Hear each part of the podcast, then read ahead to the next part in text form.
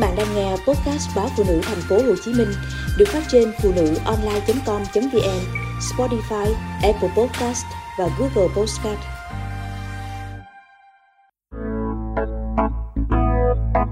Hầu như không có bệnh nhân nào hồi phục hoàn toàn sau khi nhiễm Covid-19.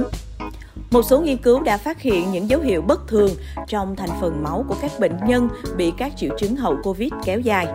Nghiên cứu mới được đăng dưới dạng bản thảo vào đầu tháng 8 có quy mô mẫu khá nhỏ, gồm 99 người có triệu chứng COVID-19 kéo dài. Hầu hết bệnh nhân đều trải qua sự mệt mỏi, bị sương mù não và các triệu chứng khác, đồng thời có hàm lượng cortisol ở mức thấp. Trong khi đây là loại hormone căng thẳng giúp cơ thể kiểm soát tình trạng viêm, hàm lượng glucose, chu kỳ ngủ, vân vân. Số lượng tế bào T là một loại bạch cầu thuộc dòng tế bào lympho có nguồn gốc từ tế bào gốc tạo máu tủy xương và phát triển ở tuyến ức, đóng vai trò quan trọng trong hệ thống miễn dịch của cơ thể, cũng sụt giảm mạnh. Điều này cho thấy hệ thống miễn dịch của các bệnh nhân đang phải chiến đấu chống lại những kẻ xâm nhập không xác định. Các nhà nghiên cứu cho biết đó có thể là các ổ chứa virus SARS-CoV-2 hoặc các mầm bệnh đang sống lại của virus Epstein-Barr, một trong 8 loại virus trong nhóm HEP và là một trong những loại virus phổ biến nhất ở người. Một số nghiên cứu khác về bệnh nhân hậu Covid-19 cũng đã ghi nhận những phát hiện tương tự trong năm nay. Cụ thể, những người có các vấn đề về hô hấp kéo dài do Covid-19 thường có hàm lượng cortisol thấp. Những bệnh nhân có vấn đề về thần kinh thì các mầm bệnh như Epstein-Barr thường hoạt động trở lại.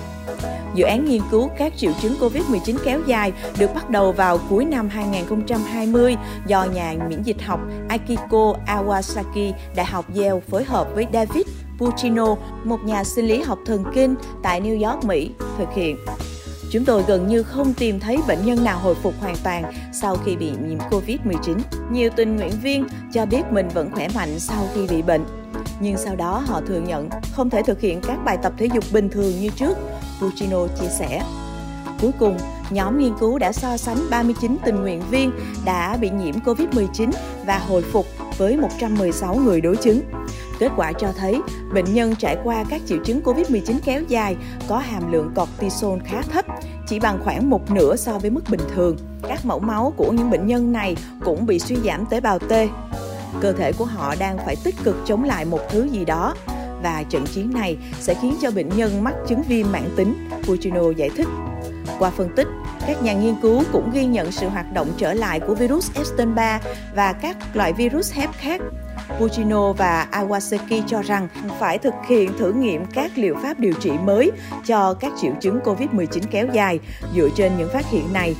Một số phương pháp điều trị mà họ khuyến nghị bao gồm bổ sung cortisone, liệu pháp nhắm vào virus Epstein-Barr, sử dụng thuốc kháng virus Paxlovid vốn đang được kê đơn cho bệnh nhân COVID-19 cấp tính.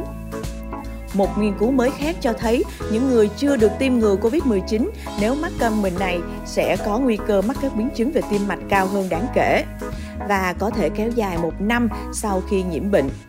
Các biến chứng tim mạch kéo dài bao gồm như đột quỵ, loạn nhịp tim, bệnh viêm tim, thiếu máu cục bộ, suy tim, các biến cố huyết khối.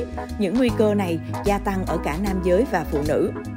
Nghiên cứu được công bố vào giữa tháng 8 trên tạp chí Eclinical Medicine. Kết quả nghiên cứu chỉ ra rằng các bác sĩ lâm sàng và bệnh nhân chưa được tiêm ngừa bị nhiễm COVID-19 nên chú ý hơn đến sức khỏe tim mạch của họ về lâu dài.